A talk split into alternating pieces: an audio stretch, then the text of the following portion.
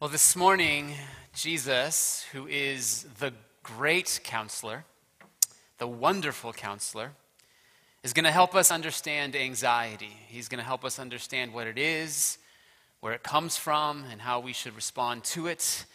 Our passage this morning is Matthew chapter 6, verses 25 through 34. That is page number 1505 in the Pew Bibles. It's the passage where the first verse of that song we just sung is found.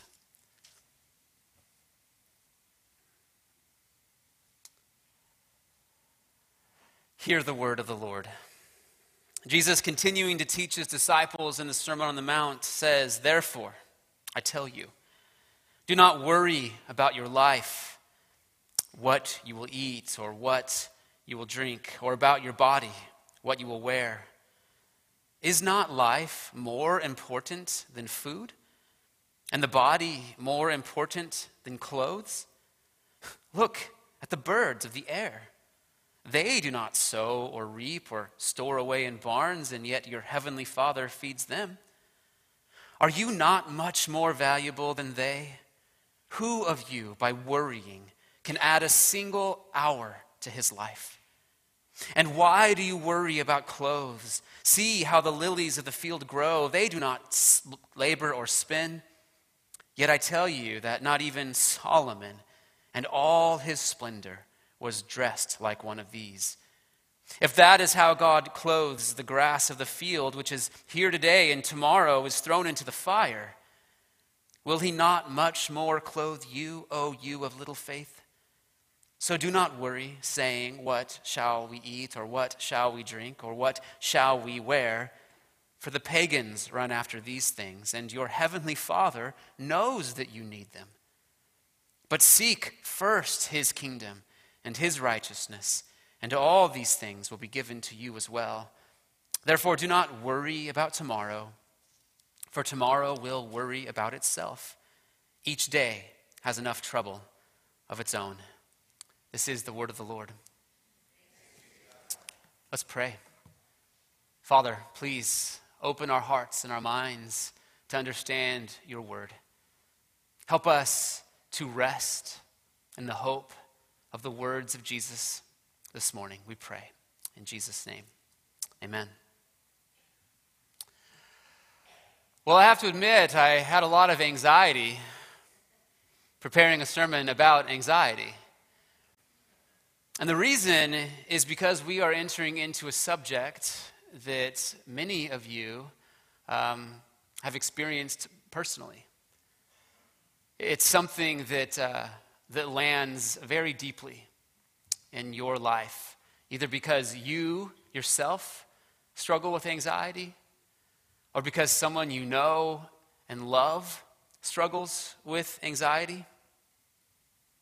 And there's no way that I can possibly say everything that needs to be said or that could be said about this subject this morning. And so if, if something I say uh, stirs in you, or you have a question about it, or if you just like to come and share with me your story, please reach out to me. Uh, I'm not preaching next Sunday, I got a little more time this week, so uh, reach out to me. I'd love uh, to sit down and to answer questions and to talk. Also, before we go on, uh, there's just a couple preliminary ideas that I think we need to lay out uh, before we get into the text. Um, and the reason is, is because there are some people who would say that anxiety is entirely a medical issue uh, for which we have little or no responsibility. And then there's other people who would say anxiety is entirely a spiritual issue for which we bear complete and total responsibility. And so, before we go, I'd just like to give you a, thought experiment that I think will help us kind of navigate between those two poles as we consider what Jesus uh, says this morning. And imagine that you were in a car accident and you were struck by a drunk driver, so not your fault. And you lost your leg. Is that a medical issue for which you bear no responsibility? Or is that a spiritual issue for which you bear complete responsibility? Think about it.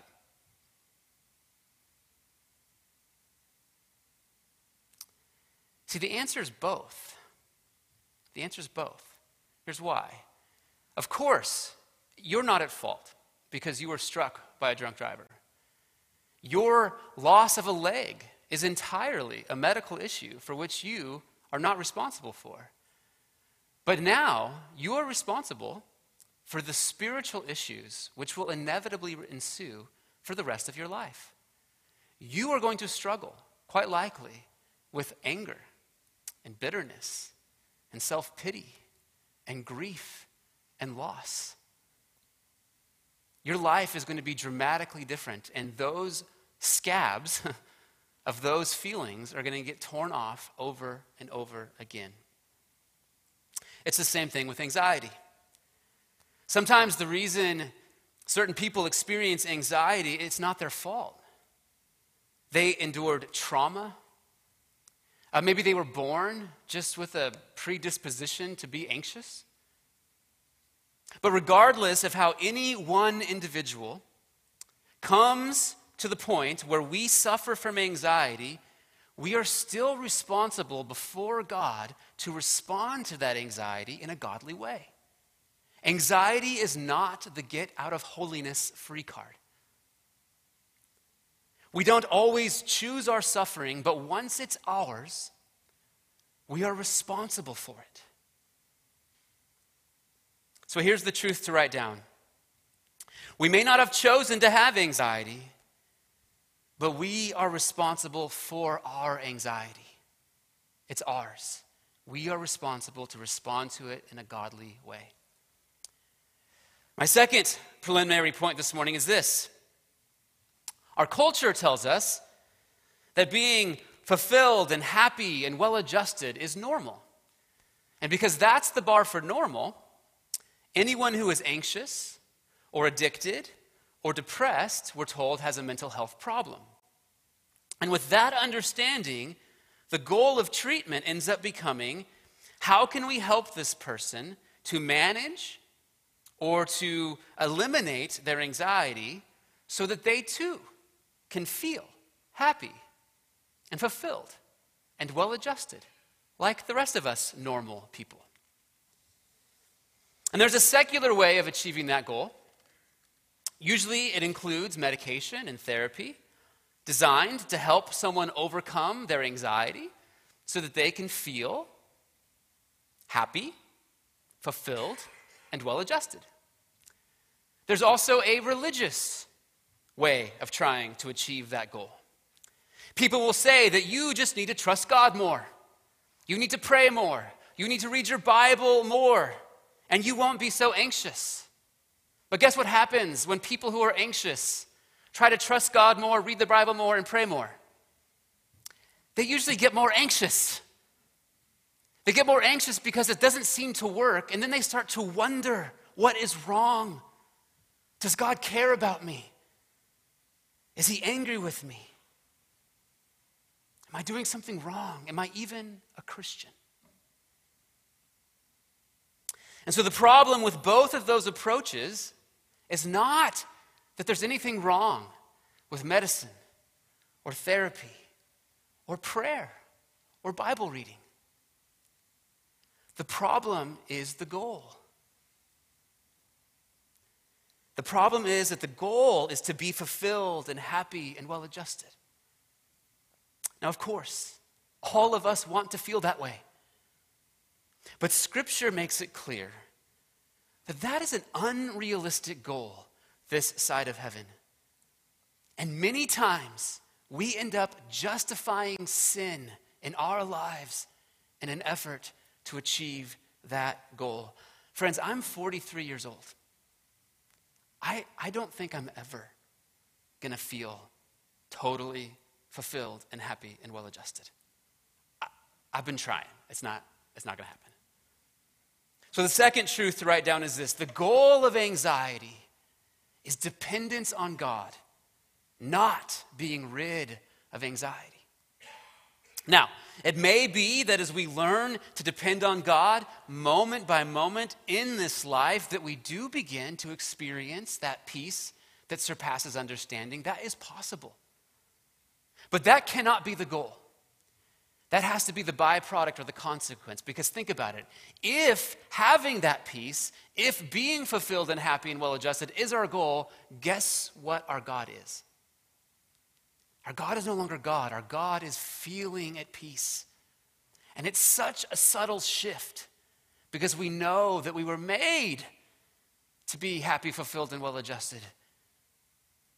But we live in a sinful, fallen world. Now, I do think there are happy go lucky people in this world. God bless them. But my guess is that for most of us, each day is filled with pressure, anxiety, fear, and possibly a low level of sadness that just never goes away. I think if we polled secretly everybody in this room, we would be on that spectrum somewhere. My other guess is that most of us rarely, if ever, tell anyone about it because we're ashamed. We just assume that we're not doing something right. And so we try to fake it until we make it. And then we get stuck in a pattern of trying to fix it and then falling back into sin to comfort ourselves in it, thinking that we're somehow doing something wrong. So, what's our hope? Should our hope be in somehow one day achieving this ideal of emotional and psychological fulfillment? Or does Jesus have something for us this morning? Does Jesus have a hope that is so much better, so much realer for us to sink our teeth into? So this morning, Jesus takes a turn from whether our treasure is in the world or heaven, which we talked about last week, to the way that we will feel if our treasure is not in heaven. Okay? Two points this morning. One, why we feel anxious, and two, how to respond to anxiety. So, how, so why we feel anxious. Look at verse 25. Jesus begins, Therefore, I tell you, do not worry about your life, what you will eat or drink, or about your body, what you will wear. Is not life more than food? And the body more than clothes. See, this passage begins with a therefore, which automatically alerts us to the fact that it is connected to what Jesus has just been saying. And if you remember from last week, the big question was who is your master? Is God your master or is money your master? And Jesus is talking to his disciples. So his disciples would have reacted the same way that you and I reacted to the passage yesterday. We said, Of course, God, I want God to be my master and not my money. Of course, Jesus is my master because he has freed me from my sin. He's opened my blind eyes to see. He's given me a new heart. Okay, okay. Well, if that's who we are now, and if our heart is in heaven, that means that the fruit of that reality will be that our treasure will follow and our treasure will start to go to heaven. Okay. The natural response to letting go of control of our money like that is to worry. That's the context here. Okay? Now, the first reason Jesus says we feel anxious is because we are too self focused. We are too self focused. The word that the NIV translates worry here can be translated anxious, or it could just be translated concern. And the difference is the object, okay? So if the object is other people, then this word is translated concern. But if the object is ourself, then this word is translated anxiety. And so we know it's anxiety in this case because Jesus says, Do not worry about your life. Because we worry about a lot of things, don't we? We worry about school, we worry about work, we worry about relationships, we worry about our health. Now, there is an appropriate amount of attention that needs to be paid to those things. And later, Jesus will say that each day does have trouble of its own. But anxiety is when we get too focused on our own life. Am I going to be okay? Am I going to have something to eat or drink or wear? Am I going to get into the right college? Am I going to get a job? Am I going to get married? Am I going to be safe? Are my tests going to come back negative? When these things consume us and we can do nothing about them, we get anxious because we're too self focused. We're worried about our life. Okay, the next reason Jesus says we feel anxious is we're too future focused. Notice, all of this worry is about the future that we have no control over. What will I eat? What will I drink? What will I wear? The people asking this are not starving and naked. They're just overly focused on themselves and whether or not they're going to have what they know they will need in the future. And this is the focus of all of the anxiety in our life ourselves and our future. This is why the Bible constantly tells us to lift up your eyes, lift up your heart, lift up your soul, get, get, your, get your focus off of yourself and your future and on to God. But instead, we ask if I go there, will people like me? If I do that, will I be safe? Will I be accepted? Will I be hurt again like I was last time? Now, sometimes these feelings are irrational, but other times, people who have been traumatized or abused, it makes a lot of sense that they would feel anxious about going into a situation that has any similarity to their trauma. But remember, even if we have not chosen our anxiety, we are still responsible for it now. It's ours. It's not the get out of holiness free card. Now, some people worry about what they're going to eat and what they're going to drink and what they're going to wear. And what they're really worrying about is whether they have the right wine to pair with their steak. They worry about whether or not they have the right jewelry to wear for the right occasion. And the truth is, that's choosing your anxiety, and that is actually irrational. But then there are people who, who truly are worried if they are going to have enough food to eat the next day. But regardless of whether we choose our anxiety or not, it's ours now, and we're responsible for it. Next, Jesus says if we're too focused on our life and our future, he says we're actually undervaluing our life. Okay? And that's the third reason we feel anxious. We don't value our life enough. And this is the complete opposite of what we think, right? We, we think that we feel anxious because we do value our life. But Jesus asks Is not life more than food? And the body more than clothes? Isn't your life more valuable than this thing that you're worried about?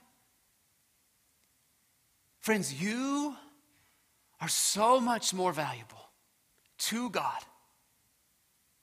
than just your basic needs being met. You are even more valuable than whether or not you are socially accepted or physically protected. We were made to be glorified with God forever. The writer of Ecclesiastes tells us that he has placed eternity inside each one of our hearts. We are so valuable that he is preparing eternity for us. And if the God of the universe, who upholds everything by the word of his power, is preparing eternity for you, you can probably trust that tomorrow is going to be okay. And since He made us, and He gave us this life, and He gave us our body, we belong to Him, and we are infinitely valuable to Him. Just like a painting is, is way more valuable if it was painted by Vincent van Gogh or Rembrandt, so we too are God's creation and are valuable by the simple, by simply the virtue of the fact that He made us. We are so much more than just basic life forms trying to stay alive and safe. Jesus goes on and he says, Look at the birds of the air. They do not sow or reap or store away in barns, and yet your heavenly Father feeds them. Are you not much more valuable than they? Can you imagine how freaked out a bird would be if he had to stop and consider all the things he had to accomplish that day? I looked it up. Uh, the average two pound bird has to collect one pound of seeds every single day. Now, that to me seems like a colossal amount of seeds to gather one seed at a time, especially when you don't have cupboards or shelves. What happens when it rains? What happens when it's windy? What happens when the seasons change? I actually think if, the, if a bird had the capacity to stop and think about all these things, he would curl up in a ball of anxiety. Yet, your heavenly Father feeds them. Notice Jesus says, He's not their heavenly Father, but He's such a good and gracious King that He feeds them. But He's your heavenly Father. How much more valuable are you than they? And then Jesus says, Can any one of you, by worrying, add a single hour to your life? And this is the fourth reason Jesus says we are anxious. We think anxiety accomplishes something. There are some cell phone companies that offer cheap services uh, with all kinds of restrictions, and they use the same towers that AT&T and Verizon built uh, for the cell phones. And anxiety is kind of like that. It, it uses the same communication systems that were built for fear. Okay, so if you're in the jungle and you see a lion and he starts chasing after you, and then you run, what you're experiencing right then is fear. Okay, because the lion could eat you. But when we're anxious, right, anxiety is being in the jungle, worried that there might be a lion. Anxiety is borrowing trouble from the future about a potential threat that we can't do anything about. And so when we're afraid, there's usually something for us to do. But when we're anxious and our body is using those same communication towers, it makes us feel like we should do something, but there's no actual threat, and there's nothing to actually do except feel anxious. We just get caught up in a potential future threat. Now, this can be a very, very real experience for some people. And we should never minimize it. We should have infinite patience and compassion and kindness and empathy for those suffering through it, especially if it's a response to something that happened to them that was traumatic. But even if what we're afraid of happens in the future, all that we've gained is worrying about it twice. We worry about it the day before when it hasn't happened yet, and there's nothing we can do about it. That's what we get out of it. And then we worry about it the day of when we can actually do something about it. And so Jesus says it's pointless. He says it doesn't add a single hour to our life. Now, the next reason we feel anxious is because we fail to trust God. And this is a hard one. This is probably the one I struggled over the most because it sounds like what someone, it sounds like what we're saying is that someone who is experiencing anxiety doesn't have enough faith. And no one wants to think that they don't have enough faith because it sounds like we're saying you might not be a Christian because of your anxiety. And this is why, friends, it is so important to have proper theological categories. I want you all to be theological nerds. And I am serious about that. Because the more we get these categories straight, the more we can think through things like what I'm about to say clearly, okay? To understand this, it is imperative that we understand the difference between justification and sanctification. Justification, according to the children's catechism that we're teaching my kids, is our declared righteousness before God. So, all it takes to be a Christian is to believe in the life, death, resurrection, ascension of Jesus on your behalf to pay the penalty for your sins and to give you his perfect righteousness that you don't have. Okay? And when we believe that, and Jesus gives us the perfect righteousness that he earned through his perfect life, God, like a judge, declares us not guilty. He declares that we are righteous. We're not actually righteous, we're a bunch of big sinners. But God, by speaking the word that you are not guilty, makes us righteous. And in that moment, when we believe, we become a child of God. We're welcomed into his family. Our sins are forgiven. And all it takes to be justified is any faith whatsoever. The, the barest, smallest, microscopic amount of faith justifies you and makes you a child of God. If all you can do is barely say to yourself, I believe, I believe, you're saved, you're justified. Because it doesn't matter how much faith we have, it matters who our faith is in. Okay? But sanctification is very different. Sanctification is our gradual, growing righteousness. Sanctification is the gradual, slow process where over time we become more holy and more like Jesus and more knowledgeable about His law and His ways and His will for us in life. And as we grow in our faith, in sanctification, as we grow in our ability to trust God, and as we grow in our ability to place our confidence more and more on Him, we grow in those things and we can truly be said, it can truly be said that at one point we had little faith and now we have more. We can never be more justified than we are when we first believe, but throughout our life, we will become more sanctified. And as we become more sanctified, guess what happens? We become more aware of our sin. We become more aware of what sin is. And as we do that, we see that our anxiety is a lack of faith. Not a lack of saving, justifying faith, but a lack of growing sanctifying faith. And we may not have chosen the experiences in our life that led us to have anxiety, but we are now responsible for it. And anxiety is, by definition, the act of focusing too much on ourselves and not trusting God for the future.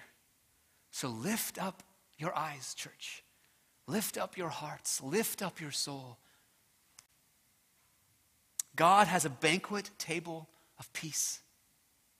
And we are trying to find food in the dumpster by ourselves for our future when God is inviting us by our anxiety. And that's the thing we're going to get to next. Our anxiety is actually his invitation to us to come to him and to seek him first. Listen to what Jesus says. He says, And why do you worry about clothes? See how the flowers of the field grow. They do not labor or spin, yet I tell you that not even Solomon in all his splendor was dressed like one of these. If that is how God clothes the grass of the field, which is here today and tomorrow was thrown into the fire, will he not much more clothe you, you of little faith? Friends, our God is so good, he is so loving he is in such complete control of all things. If we could deeply believe how safe we are every moment in His loving arms, we would never feel anxious again. I, uh, I, I don't have very good balance. Uh, I remember when I was a kid, I tried to ride a skateboard. I literally couldn't do it. I, this is how I've been my whole life. I've, I've looked really clumsy before in my life uh, because of my lack of balance. Uh, so I generally try not to do things that would reveal to people uh, my, my lack of balance. But one time, about five years ago, I climbed to the top of uh, Kennedy Peak with some friends. And uh, I'm not afraid of heights, but I'm conscious of the fact that I don't have very good balance. And so when we got to the top, my brother in law, who is afraid of heights, he literally just sat on the edge and didn't even stand up. Uh, but I would walk around in the middle up there because I just loved the view. But anytime I got close to the edge, I would start to get dizzy and wobbly, and all of a sudden I get this fear that I'm going to fall off, okay? Fast forward to two weeks ago. I'm at Mount Hermon for family camp with my family, and my son wants to do the ropes course. Now, the ropes course there at Mount Hermon has got to be 50 or 100 feet off the ground. And I'm strapped in with this whole body harness. I have these two like little like crab claws that I hook onto these wires, and I felt so free. I felt so safe. I was up there walking on a high wire. I was jumping from swinging logs to other swinging logs. I was like Tarzan swinging from one thing to another. And I never worried, not once, that I was going to fall because you can only unclip one thing at a time. So no matter what, this mag- magnetic thing is in place so where you could never have both of your things unclipped. And it was amazing, you guys. All because I knew how safe I really was.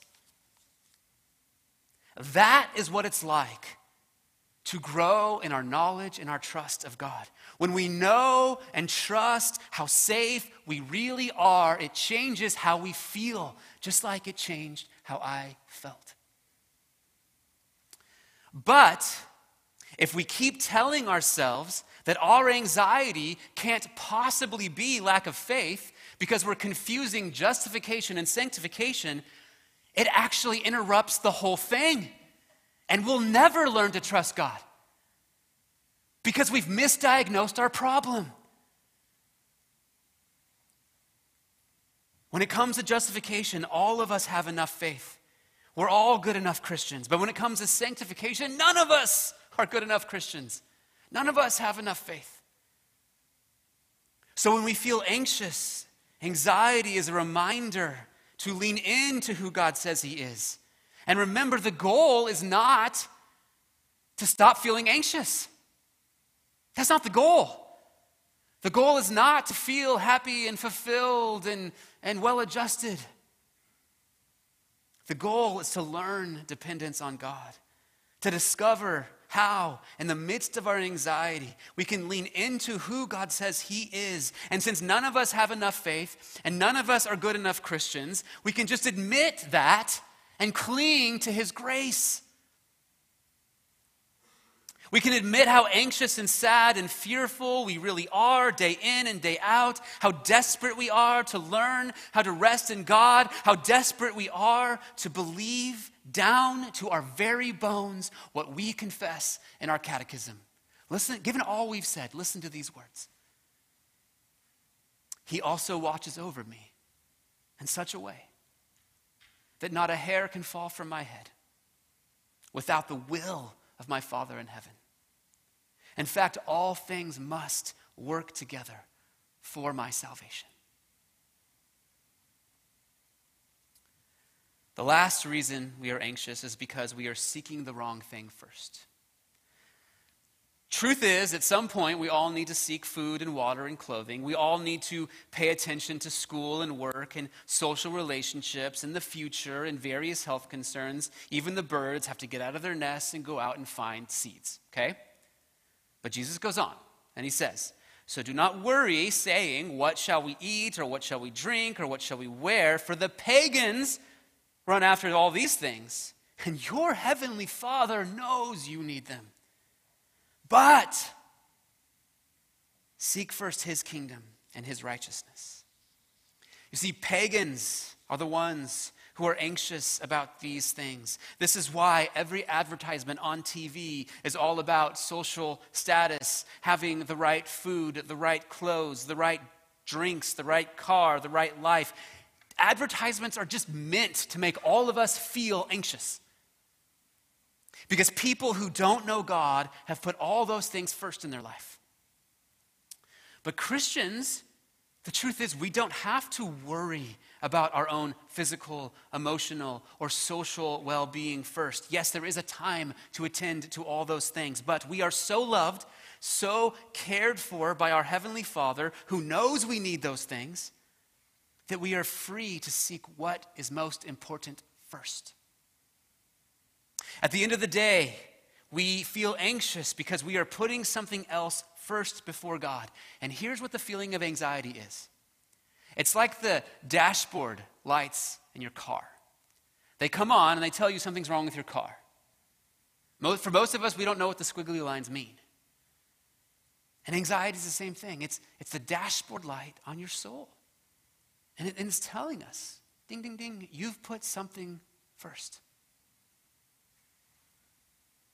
Something has taken precedence in your life ahead of the kingdom of God and his righteousness. Anxiety is our soul telling us that we've made something more important than the things that God says are most important. Because if those things are first in our life, we will never feel anxious because those things can never be taken away. Now, obviously, we all have to grow in our ability to believe that. But part of the reason we proclaim these truths from the pulpit is because this is the mechanism by which God helps us to really believe those things are true. Even if we were born with an anxious disposition, even if we experienced the worst things in our past, which has intensified our anxiety, if we put the kingdom of God and his righteousness first, we can learn to rest in him. Not right away, maybe not completely ever. We may not have chosen to have anxiety, but it's ours now, and we're responsible for it. And the best way to be responsible for it is to let it direct us back to what God says is most important. And our hope is not to be free from the feeling of anxiety. Our hope is not to live a victorious Christian life, totally fulfilled, happy, and well adjusted. That's not even possible. Our goal is to let our anxiety bring us to God by faith, seeking His grace, His mercy, His love, His goodness. That's what it's for. That's why we have it. How should we respond to it? For some of us, our anxiety is going to be so debilitating that we may need to find medication to help us relieve our anxiety enough so we can even think straight. There is no shame in that. We may need doctors and trained counselors to help us sort out why we're anxious, where it's coming from, other contributing factors, practical things that we can do. That's all part of the solution. I would just caution us all to remember, in our pursuit of those helps, not to put having a fulfilled, happy, well adjusted life first ahead of the kingdom of God and his righteousness. It can be so easy to want to be rid of the feeling of the anxiety so much that we make that our God and we stop pursuing the kingdom of God and his righteousness. It's like we think, well, I can't possibly pursue God's kingdom until this anxiety goes away. But the anxiety is the thing that God's trying to use to get you to pursue his kingdom and his righteousness. And so, because our world tells us, well, no, you're supposed to be happy and fulfilled and well adjusted, and we think, well, I can't possibly pursue his kingdom until I'm happy and fulfilled and well adjusted, it parks us in a cul de sac doing circles where we're, where we're totally focused on ourselves and relieving our anxiety. And God is saying, lift up your eyes, lift up your hearts, lift up your soul. Not to relieve your anxiety, but because I gave you your anxiety to bring you to me so you could rest in me. God gives us the gift of anxiety to help us see that we have put something first in our lives in front of his kingdom and his righteousness. Don't let the world tell you that the uncomfortable feeling of anxiety is something you shouldn't have to feel. Because we can so easily make not feeling anxious our goal that we do whatever it takes to get rid of the feeling and we miss out on what God was trying to say to us by it and accomplish in us through it. The main purpose of anxiety for Christians is to bring us back to God, where we are seeking His kingdom first and His righteousness. Okay. The first thing that we should do then is what Jesus says in verse 34. He says, Therefore, do not worry about tomorrow, for tomorrow will worry about itself. Each day has enough trouble of its own. Notice there's no fix for anxiety in the command not to worry. No one ever stopped feeling anxious by someone saying, God commands you not to worry. Oh, good. Now I'm not anxious. Thank you. I didn't know that. Notice Jesus isn't even setting up an expectation that somehow our anxiety will be fixed this side of heaven. He's just helping us see that there are some things that we are not in control of tomorrow, And there are other things that we are in control of today. Jesus says today has enough problems to deal with. Sometimes we're anxious simply because we haven't addressed today's trouble. If you come home from school and you go out and play and you don't do your homework, later in the day you might start feeling anxious because your homework's not done. Stop and do your homework, and then you will be free. I have this app on my computer and my phone. It's called Todoist. I use it to track everything that I do. Anytime somebody says, Oh, you need to do this, this needs to happen, I put it into my app.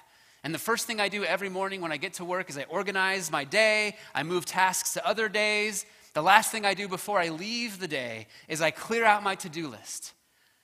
And even if I have to take a task and move it to another day, just the mere fact that my to do list is complete for that day frees me to go home and to really be present with my family. Now, I don't do that perfectly, but at least it gives me a, a, a tangible reminder that I have taken care of today's trouble. I have taken care of today everything that I can take care of.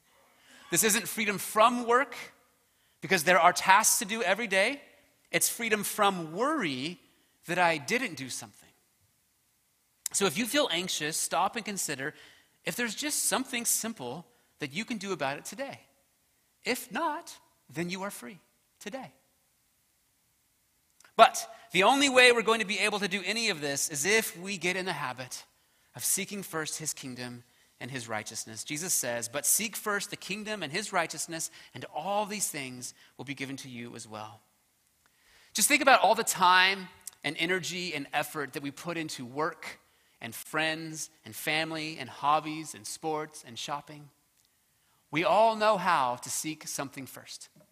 Now imagine what it would be like if we put that same amount of time and effort and energy into seeking the kingdom of God and his righteousness. What would that do? Notice we're not even to seek first relief from our anxiety. Our anxiety is just there to remind us to seek first His kingdom, which means knowing our King, worshiping the King, serving the King, hoping in the King, hoping in His coming kingdom and the glories of heaven. It means proclaiming the kingdom to lost sinners so they too might enter the kingdom and find rest for their soul. It means working and choosing our friends and raising our family with the kingdom of God as the focus and the center of all we do. And seeking his righteousness is obeying his law. Sometimes Christians can be surprised when they hear this because somehow it sounds like legalism. But obedience is not legalism, obedience is just being a Christian. Legalism is trying to earn something by our obedience or making up new laws that God has not given in order to feel righteous. But seeking first His righteousness is when we stop pretending like our sin doesn't really matter. Sometimes we're anxious because we're in sin. If somebody came to my office and they were racked with anxiety, and I found out that they were living with somebody that they're not married to, that's where I would start. I would say, move out into that relationship. Because there's nothing more peaceful than a clear conscience. Which is why we must repent of focusing on ourselves too much. It's why we must repent of focusing on the future too much. We, we start taking seriously who God says we are and who He has freed us to become. And we put to death our sin. We put on righteousness, and yes, we will fail. But failure is not an excuse not to try, it's a reminder how much we need Him and how gracious He is. It's a reminder that He is our righteousness and that He has given us food to drink, which we will partake of in a moment. Food to eat, wine to drink. He's given us robes of righteousness to be clothed in. So we truly have all we need to eat and drink and wear. And he clothes us in that righteousness so he can make his Father our Father. And so we can trust in him. My last question is this when Jesus says that all these things will be given to you as well. Does he mean that we will never go hungry or naked or thirsty? And the answer, I think we all know, is no. It doesn't mean that. The grass does get cut and taken away, birds do fall from the air. This just means that God can be trusted no matter what, because all things come from his fatherly hand, whether pleasant things or difficult things, and they're all meant for our good, for our salvation, and we can trust that. I'm going to close with this last little line from the Catechism. This is question and answer 26. It says, I trust God so much that I do not doubt He will provide whatever I need for body and soul, and will turn to my good whatever adversity He sends upon me in this sad world. Look at how, look at how realistic they were back then about the world they lived in. God is able to do this because He is Almighty God, and He desires to do this because He is a faithful Father. Now, before we go, I just want to say if I've said something this morning that maybe I wasn't able to close the loop on, or that left you with questions, I would encourage you to do two things. Listen to the sermon again. This was like drinking out of a fire hydrant. I understand that. See if maybe I did address it. And then come and I, I want dialogue. I want questions. I love sitting and talking. I would love to hear your story. Let's pray. Father, we come to you and we thank you for this word from Jesus, the wonderful counselor. We thank you for the truth that he has spoken so clearly to us. We ask, God, that you would give us the grace to seek you first, to lift up our eyes and lift up our hearts, get them off ourselves and on to you, so that we may learn to depend on you. We pray this in Jesus' name. Amen.